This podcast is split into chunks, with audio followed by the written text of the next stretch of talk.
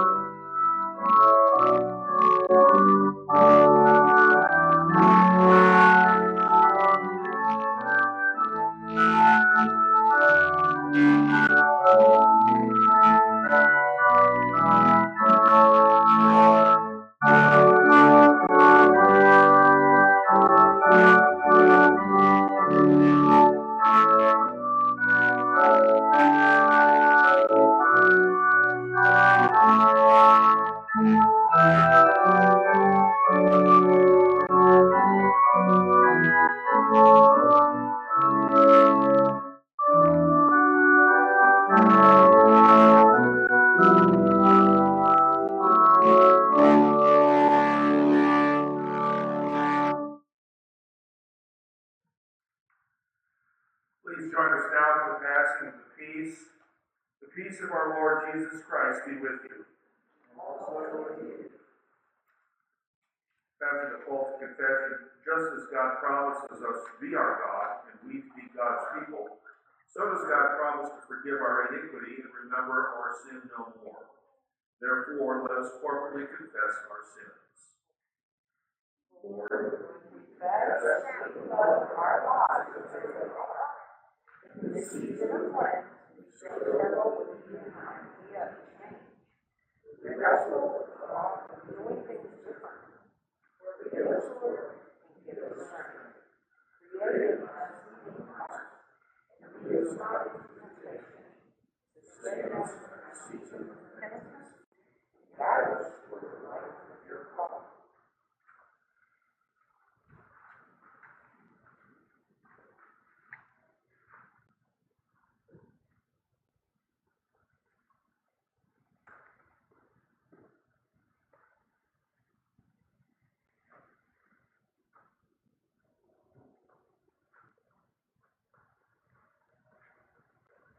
Amen.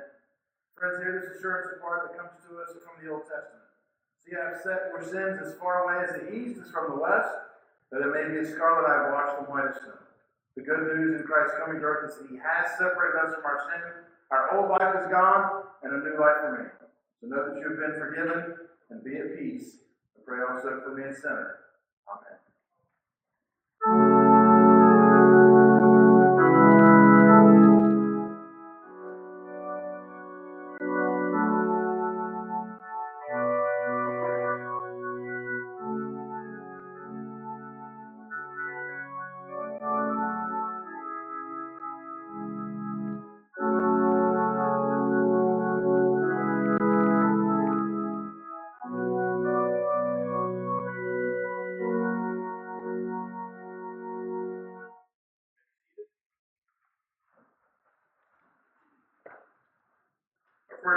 This morning is from the Old Testament, Jeremiah, book of Jeremiah, chapter 31, verses 31 through 34. The days are surely coming, says the Lord, when I will make a new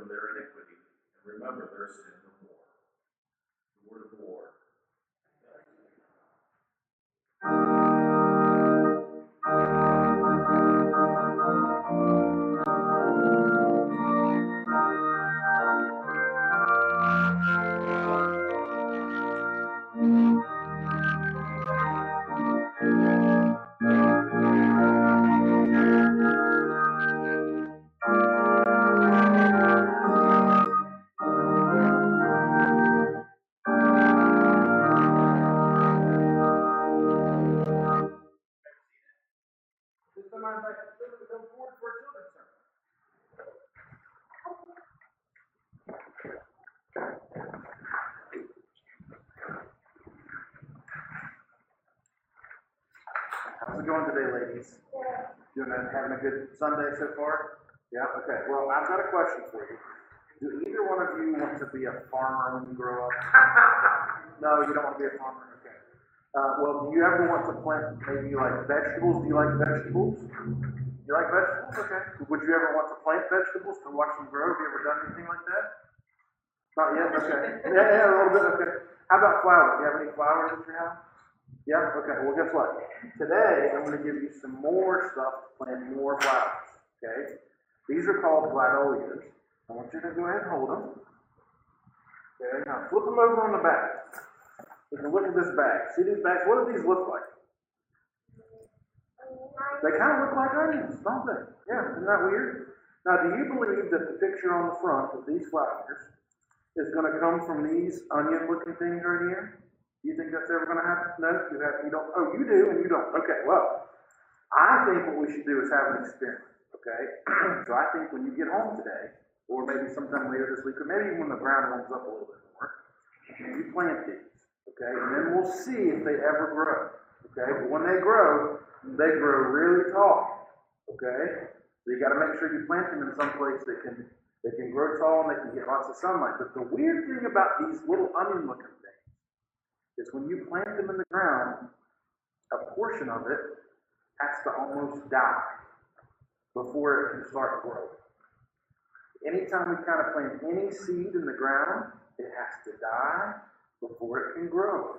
So when we plant vegetable seeds or flower seeds, or even if we plant new grass on the on the lawn, or if we plant, you ever been past like a big um, cornfield or a big hay field and the hay's growing tall, right? All of that stuff that ever gets planted, those seeds go into the earth and then they, they die. And then out of that death comes new life. And Jesus tells a story about this in the Bible today. And he says, in, in order for the Son of God to give life, he must be buried and die in the ground. And all the disciples heard him say that, and they said, There's no way that you have to. You can't die, Lord. That's not what you're here to do. He says, The Son of Man must be like a wheat germ, which is a wheat seed. And it has to go into the ground, and it has to die. And after a while, it grows and it gives new life. So the really sad thing, we're, we're getting close to Easter, and Easter is a great celebration. But we also have to remember that the reason that it's a good celebration is that we're celebrating Jesus returning from being dead. Because he died on the cross for us. And then he went into the ground, and three days later, he was alive again. He's kind of like a seed. He went into the ground dead, and then he came out and he gave all of us life. And so that's why I wanted to give you these. These are called bulbs. But I wanted to give these to you today so you can plant them. And then every year when they grow, when they grow, you can be reminded that that's the way, that's a symbol of the way that Jesus loves us. That he had to die in order for us to be um, his children. Okay? I know that's hard to think about, but I hope it can make sense as you grow older. Okay? But right now, let's pray. And let's thank God for pretty flowers and for giving us a new life. Okay? Let's pray. Dear God, you rock, and we love you. And we're so glad you gave us flowers. They're so beautiful and they help the bees, and, the bees, and the bees help us. The bees help us. We're all so glad, glad that you rose from the dead and, from the dead and gave us new life. Us new life. Please help us, Please help us live, our lives live our lives in your service. In your service. We love you. We love you. Amen.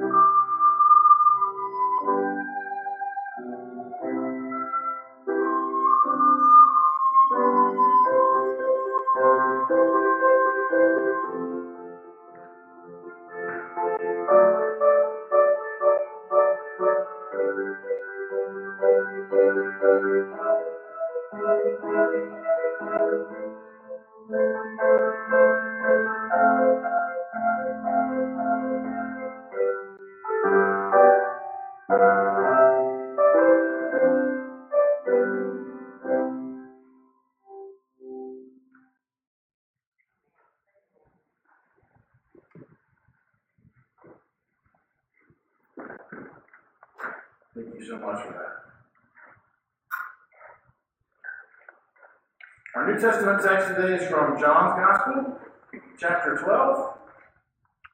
And we'll be reading verses, we're actually going to read verse 19. We're going to start there. I, I decided to start a, a verse earlier in the lectionary, just so it makes a little bit more sense about what's going on.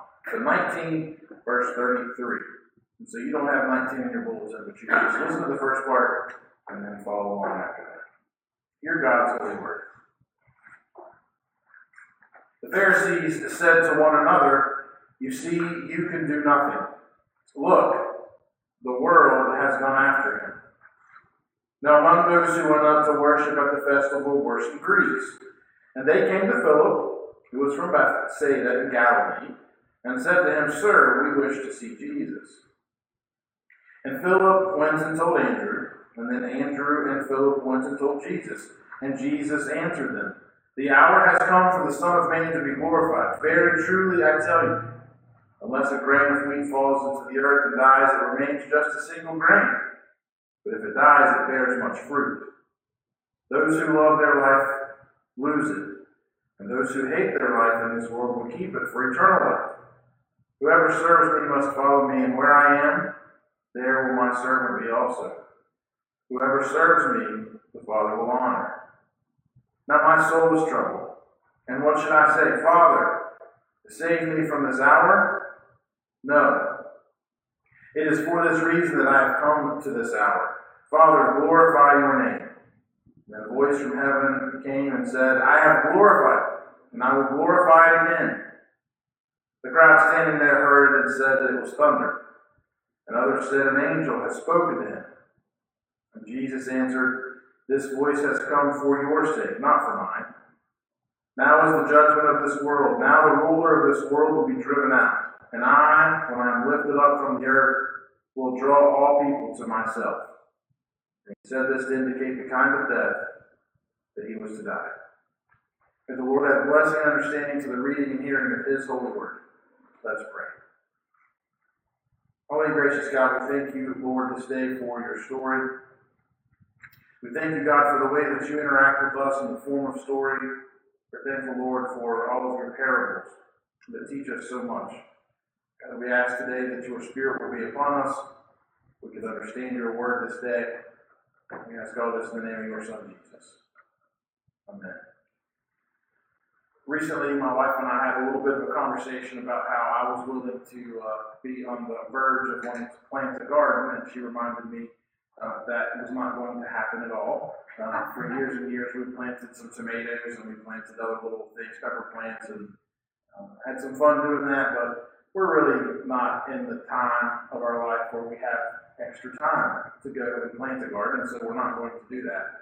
But several years ago, when Mila was actually quite small, I think she was about two or three, uh, we saved seeds from the previous year and we're going to use those to plant them again. And so we had these little seed starter kits that we put in our front window.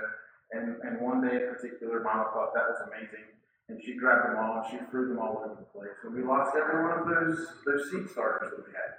And so Jamie said, Never again will we do this. We can buy seeds at the store. And, and then recently we've said, Never again will we do this. We can buy vegetables at the store. So, well, not that we're not going to do that this year, but I grew up, as you all know, here in West Virginia, and one of the things that my uncle used to always say to our family was, at St. Patrick's Day, it's time to plant the potatoes. Okay, now, I just thought that was the rule that was handed down from St. Patrick himself, that we had to plant potatoes on uh, March 17th. Uh, it's not actually, that, that's not true, we all know that's not true, but there is something to it um, there's a study in science that is known as phenology. And so all these different old wives' tales about when it's important to plant seeds, they actually come from a little bit of science. So I want, I'm going to read you a few things that are kind of like plant potatoes on St. Patrick's Day and see if you've ever heard these things. Plant corn when oak leaves are the size of squirrel's ears. Have you ever heard that saying? Nor had I. Plant peas when the forsythia blooms. You ever heard that? Nor had I. Uh, evidently, you plant potatoes on St. Patrick's Day because the ground is, around here at least, the right temperature for everything to kind of germinate super well. And so the study of phenology actually studies the relationship between biological events. And so people have recorded planting events for centuries. And they make note of when the fruit tree blooms or when the soil is a certain temperature that corn seed can germinate instead of rotting in the ground. There's a specific science to go around with that. But we really didn't understand that science until most recently. And so we had old wives' tales that really weren't old wives' tales. They were actually very scientifically based. This is when you do these things. And I think these events are a gift to us that we should continue giving to others. And it's great, I think, to see how Jesus kind of talks a little bit about how a seed needs to germinate in order for it to give great substance. This Sunday's story deals with worshiping and planting and growing. Jesus has recently, in this text, been anointed for his burial. He has entered Jerusalem for the final time and the crowds come around him to meet with him. And the Pharisees express their ineffectiveness at being able to counter Jesus' ministry. In fact, they would go so far as to say that Jesus was quite popular. In that verse that I started with this morning, you see, you can do nothing. Look, the world has gone after him. This is the pinnacle of Jesus' ministry on earth. He is very famous, he is very popular, and he is very loving, which has made him be very famous and very popular. He's healed people, he's raised someone from the dead, he has given food to the hungry. And I love how the gospel writer segues from the Pharisees complaining to Jesus, and then immediately we have the story of exactly how popular he was. Everybody in Jerusalem wants to meet Jesus because the word about him has traveled very far. He's performed all those signs and miracles. He's healed people. He's given gifts of life. And the Pharisees just can't grasp that concept. It drives them insane. You can do nothing. We can do nothing. Look how the world has gone after him. Now, among those who went up to worship at the festival were some Greeks. Ruh there's an issue, right? What festival are they celebrating? Festival of Passover. Passover is the history of when the Jewish people were delivered from slavery into freedom. And so, really, it's a very uh, Jewish oriented experience. And so, it's a little bit odd that the Greek people have come into Jerusalem, the busiest time of the, of the year for Jerusalem. The Greeks are there, and they don't want to go to the temple. That's not where they're asking to go. Where are they asking to go? They want to meet Jesus. Now, I've talked a little bit about religious purity laws before, and I've talked about how that kind of comes into play based on the second exile and the return to the second temple period. And so I want to try to tie a little bit of this together for you based on what Jeremiah's text was, and then I'm also going to have us, if you're taking notes, write down a few things uh, to look at later. The impetus of the return from the Babylonian exile was that we had to live as Jewish people a perfect life. They firmly believed that the reason they were sent into the second exile is that the two kingdoms, the kingdoms had separated from one kingdom to two. Uh, some of those people were not living those Jewish laws well enough, and so they believed that God said, You're going to be punished for that. Why do they believe that? Because the prophets told them that's why. And so when it came time, when the Edict of Cyrus came about, and they got to come home, the people that came home first were the priests. And they said, We're going to set the boundaries up, we're going to build the fences, and then we're going to build the temple. And, and they wanted to emphasize the moral code of the Torah. Don't worship idols, don't have other gods before me, different things like that. But they failed to comprehend other aspects of the Torah. So if you're taking notes, I'd love for you later today to look at two different texts in the book of Deuteronomy. The first is Deuteronomy 10, I'm going to read that to you really quickly. Verses 17 and 19. This is Torah law. For the Lord your God is God of gods and Lord of lords, the great God, mighty and awesome, who is not partial and takes no bribe who executes justice for the orphan and the widow, who loves the strangers, providing them food and clothing. You shall love the stranger, for you are strangers in the land of Israel.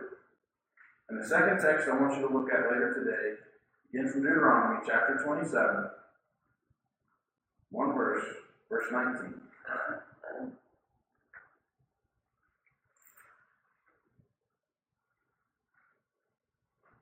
Cursed be anyone who deprives the alien, the orphan, and the widow of justice. And all the people shall say, Amen. This is the law of God. You were foreigners, because you were slaves, because you were away, you were treated improperly, you were treated poorly. And so, forever, as long as you exist as a nation, always pay attention to the strangers in your midst, the foreigners, give aid to the poor, help the widows, help the orphans. What did Jesus do? He paid attention to the foreigners. He helped the orphans. He helped the widows. He fed the poor. What did the Pharisees despise? He didn't wash his hands before he ate, therefore breaking Torah law. He healed on Sundays. He worked on Sundays. He had the audacity to say things like, I am from God. And so the Pharisees said, because of all these things, he's become super popular. We can't do anything for him now. We can't stop him.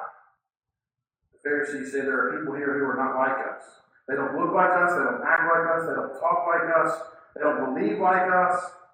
Can you believe that Jesus welcomes them? Can you believe that? Now, the Greeks that came to see Jesus were believers in monotheism. And what does that mean for them to be Greek people who were monotheistic? That means that they were already outcast of their society because, as we all know, the Greeks believed in, in polytheism, right? Multiple gods, many gods. Later, Paul will say in the, the, wonderful city of Athens, you even have an idol for the unknown God. They had so many gods they couldn't even name them. But Jesus welcomes these Greeks to him. They were monotheistic. They may have been proselytes. We don't know that specifically. But we do know that they believed in Jesus. But they don't go directly to Jesus, they go to Philip. And then Philip goes to Andrew, and then they together say, Hey, these Greek people want to meet with you. What can happen? And they go to Philip and Andrew. Why? You may miss this, but they had Greek names because they were from Galilee as well. They didn't have those Jewish names, they had the Greek names. And so Jesus had already welcomed people who were part of the Hellenistic society into his fold. And Jesus says, This is why I came. If you put a grain of wheat in the ground, it dies and it remains there. But if it truly dies, it bears much fruit. Jesus looks at these non Jewish people and says, The hour has arrived. The moment is at hand. And then he says, Amen and amen. A double amen. That means, so be it, so must it be. In the fourth gospel, the fall of the seed into the ground, its dying and bearing fruit are all part of the process. Those that love their life will lose it, and those that hate their life in this world will keep it for eternal life. Whoever serves me must follow me, and where I am, my servant will be also. Whoever serves me, the Father will honor. Let's put that into context. Do you think the Pharisees are serving God, or do you think the Pharisees are serving themselves? Where is their seat? When Jesus says this next thing, Jesus says he's troubled. Should he pray to God, his Father, Lord, save me from this hour? No. This is the hour and the reason that I have come. This is God's will.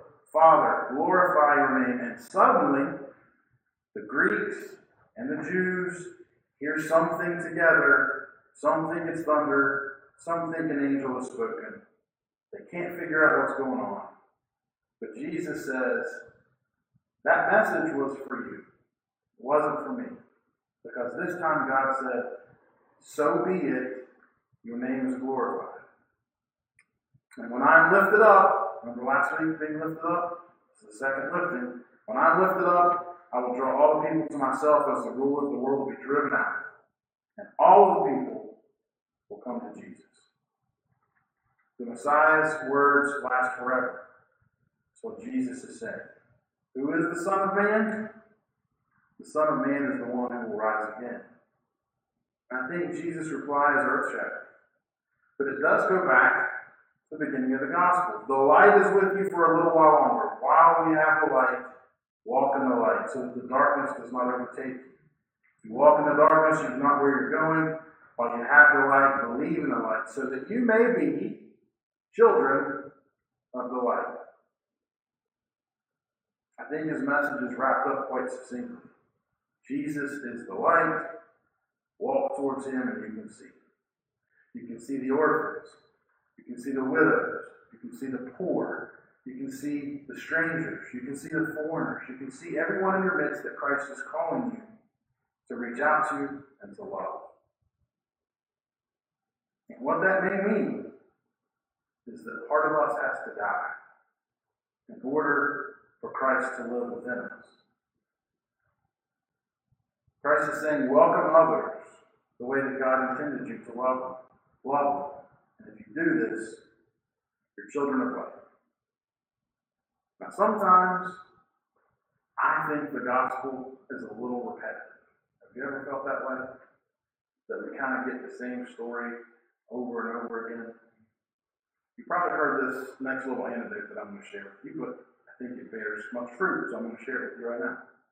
There was a new pastor who started in a new church, preached an amazing first sermon.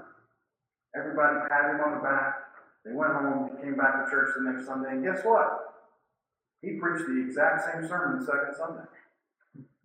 And everybody said, okay, he's new. We'll give him a little space. Good job, Pastor. Pat him on the back. The third week, he preached the exact same sermon one more time. This time, not as many pats on the back, not as much good job, Pastor, but they said we need to form a committee to see who's going to talk to the pastor. Fourth Sunday comes, same sermon.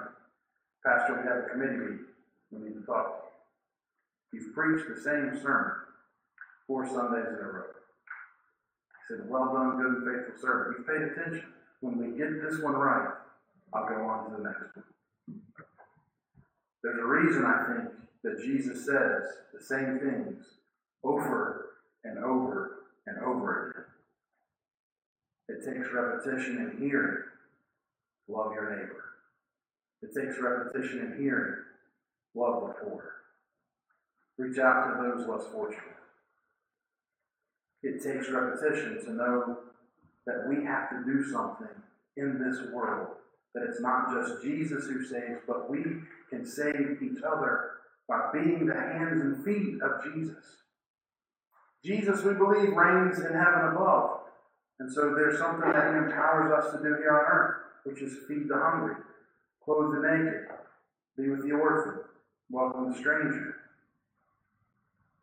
And it's instances and it's sayings and statements like that that drove Jesus up the hill of Golgotha. That drove the nails in his hands. And I think those frustrations are, in my mind, the phenology of the darkness over the land. The darkness that fell when Jesus died is the darkness that put earth in such a position that it had to wait for rebirth the rebirth of the Messiah. There's not necessarily a science behind that, but I think as we sit here in this week of Lent, we may be reminded of traditions and experiences and frustrations and wills that we want to bring to faith, to life, but yet we sit somehow in darkness. Next week, we wave palm branches and welcome Jesus to the streets of Jerusalem. We lift him up and say, You are anointed, you are the one. And then within a few days, we help drive those nails into his hands. The popularity of Jesus is only popular when it says what we want it to say and causes us to do what we want to do. Anytime that we're challenged we become skeptics. Believe in old wives' tales. Believe in traditions.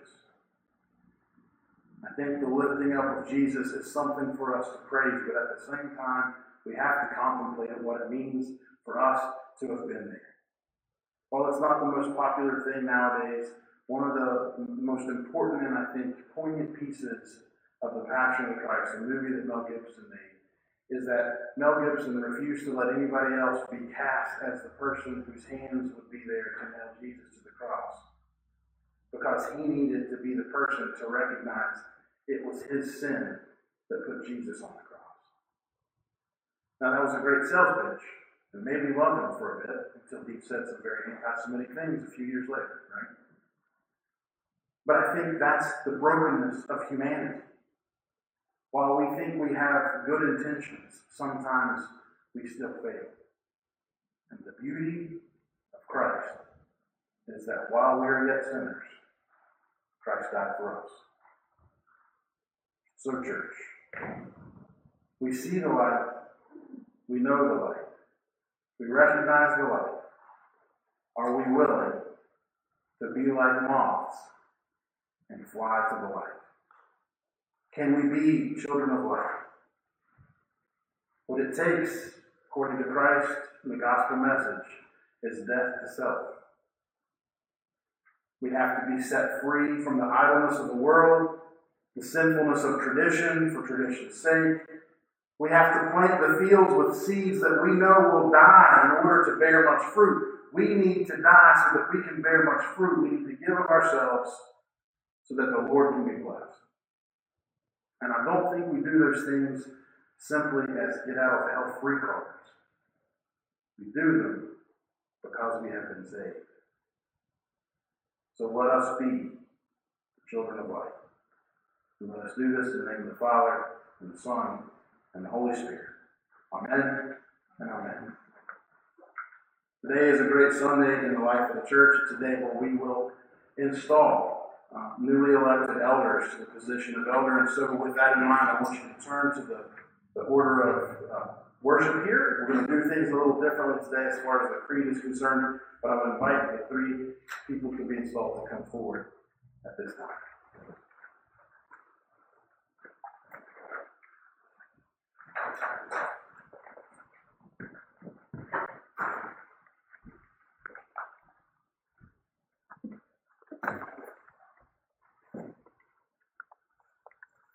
There are a variety of gifts, but the same Spirit who gives them. There are different ways of serving God, but it is the same Lord who is served. God works through each person in a unique way. But it is God's purpose that it is accomplished. To each is given a gift of the Spirit to be used for the common good. Together, we are the body of Christ, and individually, we are members of it. We are called to the church by Christ's baptism and marked as Christ's own by the Holy Spirit. This is our common calling to be disciples and servants of the servant Lord.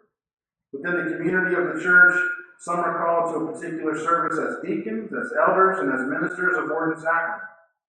Ordination is Christ's gift to the church, assuring that his ministry continues among us, providing for ministries of care and compassion in the world, ordering the governance of the church, and preaching the word and ministering the sacraments. That being said, we ask that you would remember your baptism today as we present those who have been baptized and are now called to be in leadership of the church. Madam Clerk, can you ask the questions of those to be ordained?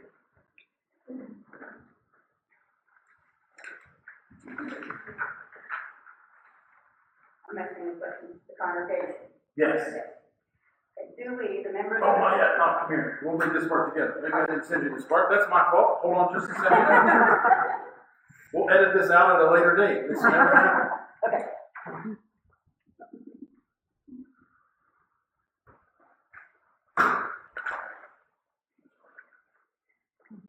Can you read? Uh, yes, representing the one holy Catholic and Apostolic Church, the session of First Presbyterian Church. Also installs to active service those who have been previously ordained. Mark and Betty and Kathleen.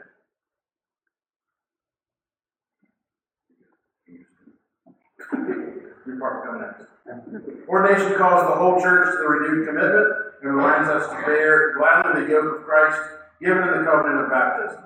Therefore, let us reaffirm our baptism vows, renouncing all that oppresses God and God's rule, and affirming the faith of the Holy Catholic Church. This is for everyone gathered today.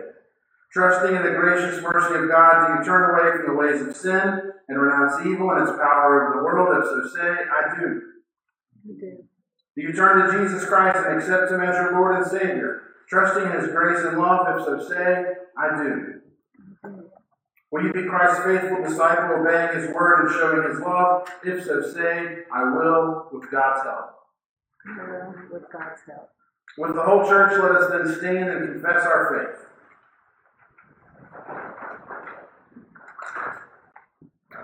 Do you believe in God the Father? I believe in God, Almighty, creator of heaven Do you believe in Jesus Christ, the Son of God? I believe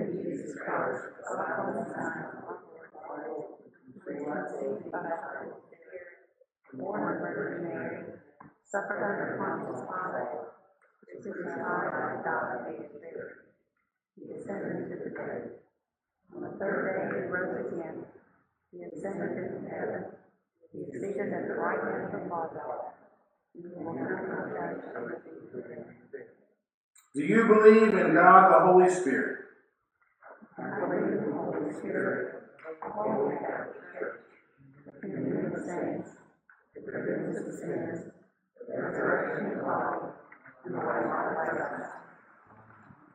You may be seated and let us pray. Eternal and gracious God, we give you thanks. In the countless ways you have revealed yourself in ages past and have blessed us with the signs of your grace. We praise you that through the waters of the sea you led your people Israel out of bondage into the freedom and the land of your promise. We praise you for sending Jesus, your Son, who for us was baptized in the waters of the Jordan and was anointed as the Christ by your Holy Spirit. Through our baptism of his death and resurrection, you set us free from the bondage of sin and death and give us cleansing and rebirth. We praise you that in baptism you give us your Holy Spirit, who teaches us and leads us into all truth, filling us with a variety of gifts, that we may proclaim the gospel to all the nations and serve you as a royal priesthood. We rejoice that you claimed us in our baptism and that by your grace we are born anew. By your Holy Spirit, renew us, that we may be empowered to do your will and continue forever in the risen life of Christ, to whom, with you and the Holy Spirit, be all glory and honor, now and forever. Amen. Remember your baptism and be thankful. In the name of the Father, and the Son, and the Holy Spirit. Amen.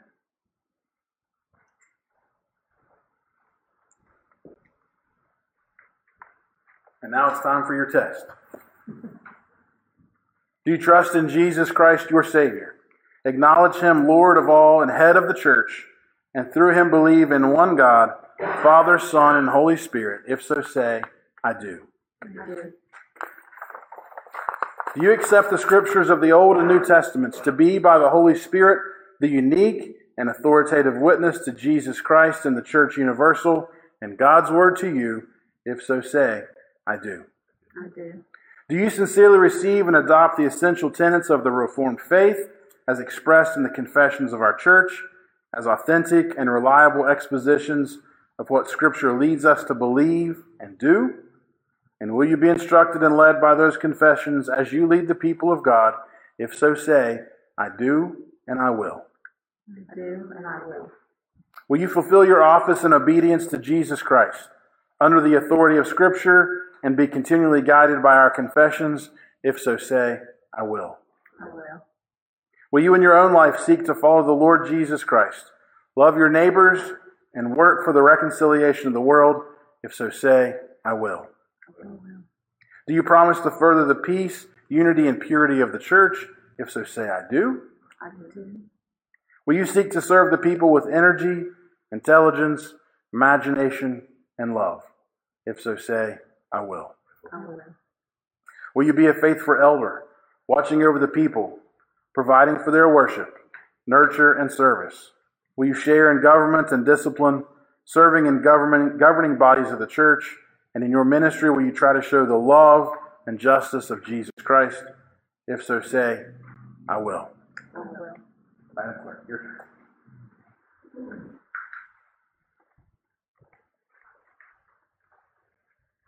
Do we, the members of the church, accept Betty, Kathleen, and Mark as elders, chosen by God through the voice of this congregation to lead us in the way of Jesus Christ? If so, say, we do. We do. Do we agree to encourage them to respect their decisions and to follow as they guide us, serving Jesus Christ, who alone is head of the church? If so, say, we do. We do. At this time, we typically invite all elders to come forward for the laying on of hands, but because we're in a global pan- pandemic, we're just going to have our hands reach forward. So, with that in mind, uh, let us install these elders to the ministry that they have been called to serve. Let, let us pray. Eternal God, we give you thanks for your steadfast faithfulness to us. In every age, you have called us forth leaders to serve you and equip them with your gifts. Among your people Israel, you anointed prophets and priests and rulers. You called pastors and teachers, bishops, elders, and deacons to build up your church. With Moses, the 70 elders bore the burdens of your people, ministering in the power of your Spirit. Alongside the apostles, deacons cared for all in need and guarded the community's peace. In church, deacons, elders, and pastors served together so that your whole people might be equipped for ministry and built up in the full unity of Christ. For your servants in every age, O God, and for the church of Jesus Christ, we give you all thanks and praise. God of grace, pour out your Holy Spirit today upon Betty, Kathleen, and Mark, that they may be your faithful elders in this church. Give them prudence and sound judgment, wisdom and courage to order the life of the church in obedience to your word. Nourish them in the life of the Holy Spirit, that they may exercise the ministry of discipline with humility and compassion. Guide them in governance on this session and on every court of the church, that they may be servant leaders following Christ, who came not to be served, but to serve, and to give his life to set others free. Give them, Lord, joy in their walk of faith and a sure sense of your abiding presence for their work of ministry. We ask all these things in the name of the Father, and the Son, and the Holy Spirit. Amen and amen. Betty, Kathleen, and Mark, you are already elders of the church, but now officially installed to the Church of Jesus Christ for this particular congregation.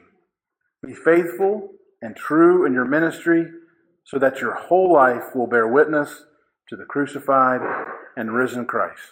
I welcome you, my sisters and brother, to the ministry of leadership in this place. These are our new elders. Let us welcome them with praise. Thank you.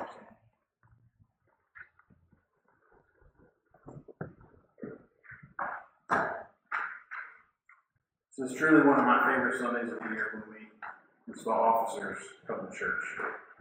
But this time we're going to have our offering, and before we do that, to give a minute for mission, specifically for the one great hour of sharing. We're collecting that offering right now.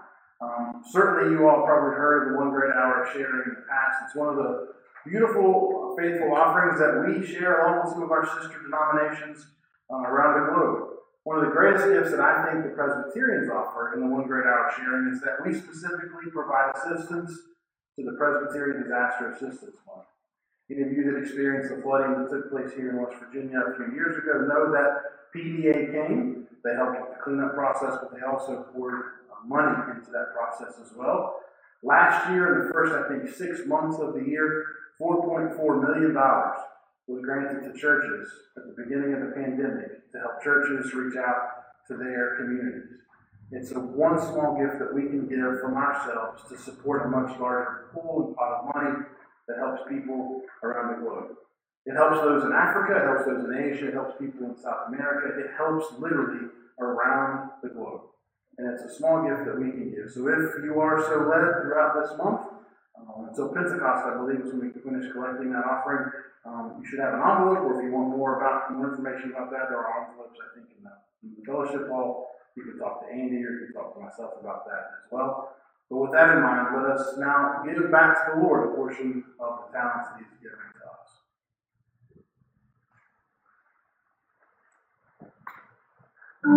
us.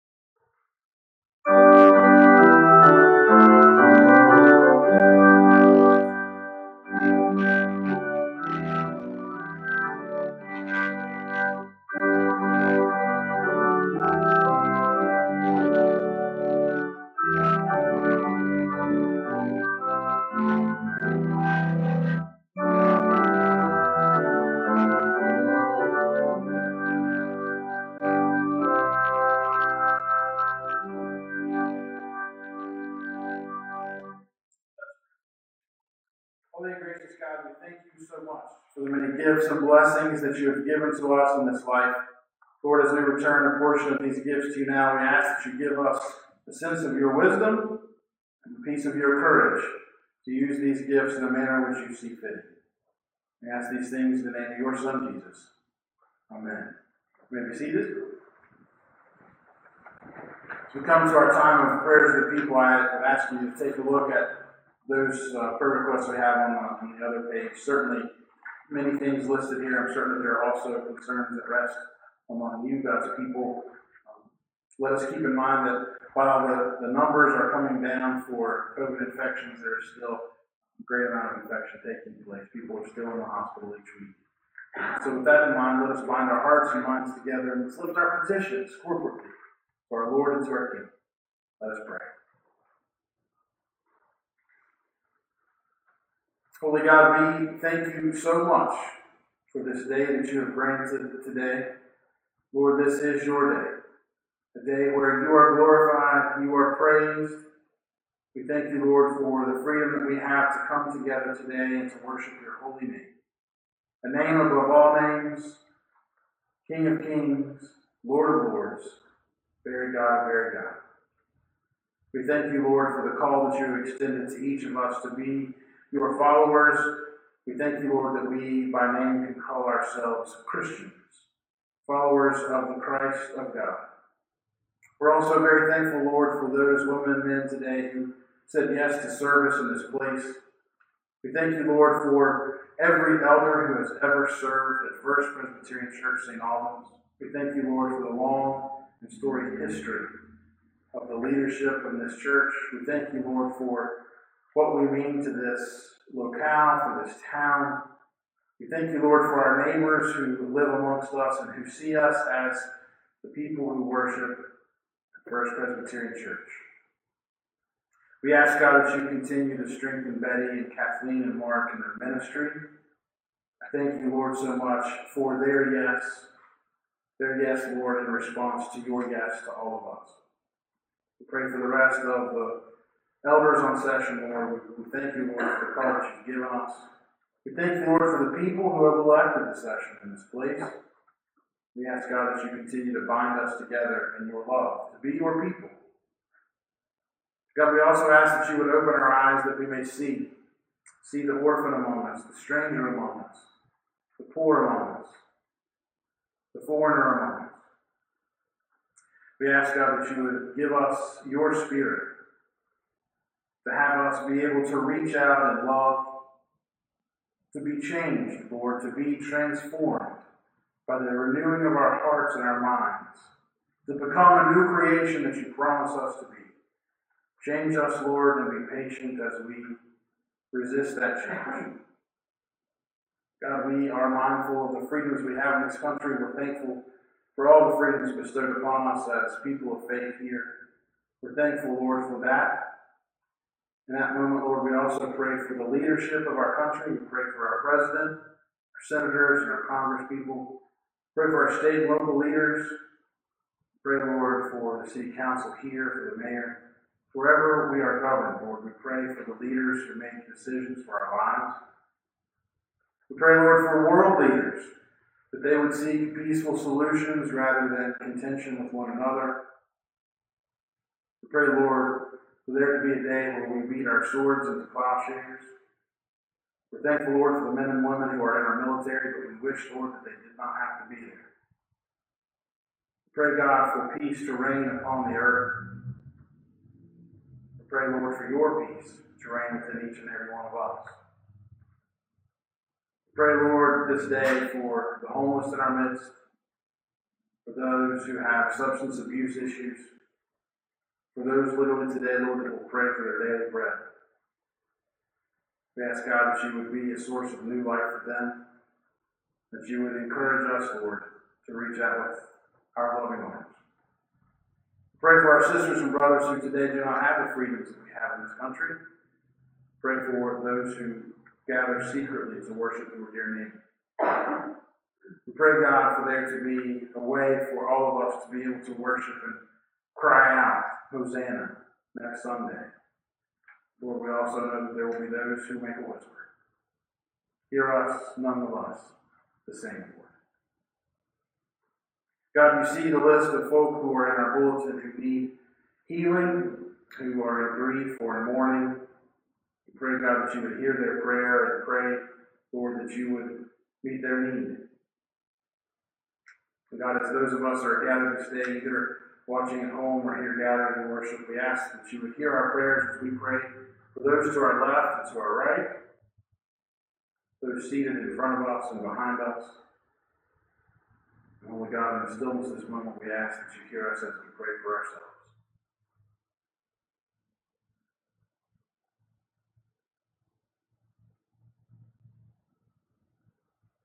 God, we are amazed by your grace and the glory of your ways. We thank you so much for sending your Son to earth, that you showed us how to live and taught us also to pray. Our Father, who art in heaven, hallowed be thy name. Thy kingdom come, thy will be done, on earth as it is in heaven. Forgive us this day our daily bread. Forgive us our debts as we forgive our debtors. Lead us not into temptation. Deliver us from evil. For thine is the kingdom, and the power, glory forever and ever. Amen. Please stand for our final hymn, Hymn of Promise.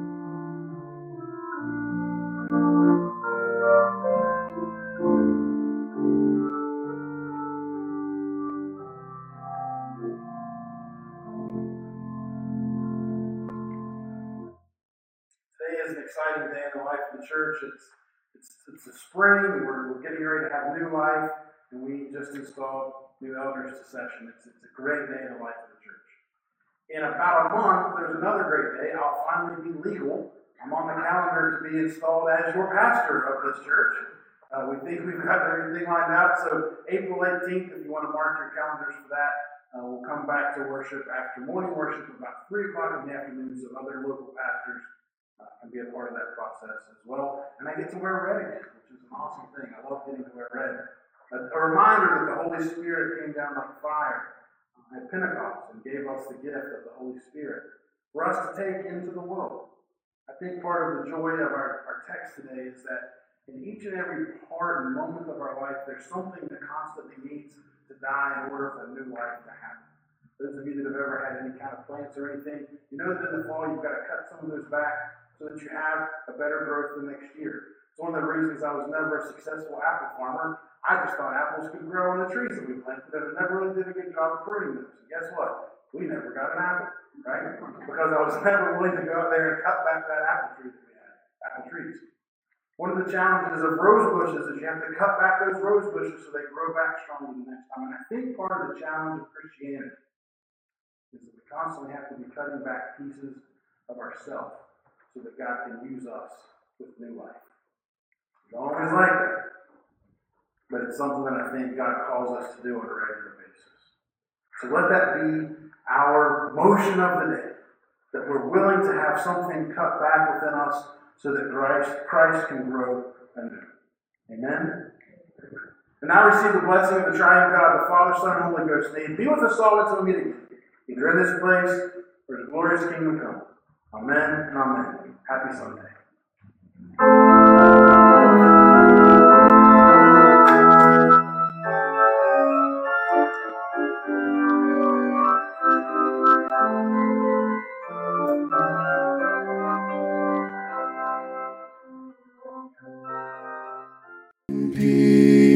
Peace like a river attend.